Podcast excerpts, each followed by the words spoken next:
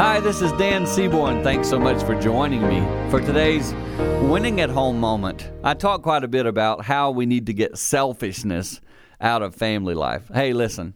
Uh, I recently sat with my wife and daughter and said to them, Tell me some things I'm not seeing about myself. Oh, they had their list ready. and most of them were just simply selfish things. Can I give you some signs of selfishness? Here's one of them. You look at things that are happening around you, and they all seem to be focused on what you think about them. You never really take another person's perspective. In other words, you're self focused. If you see that about yourself, if you see that you see the world through your lenses and your lens only, you don't really think about others' feelings or care about that, oh man, that's a red flag.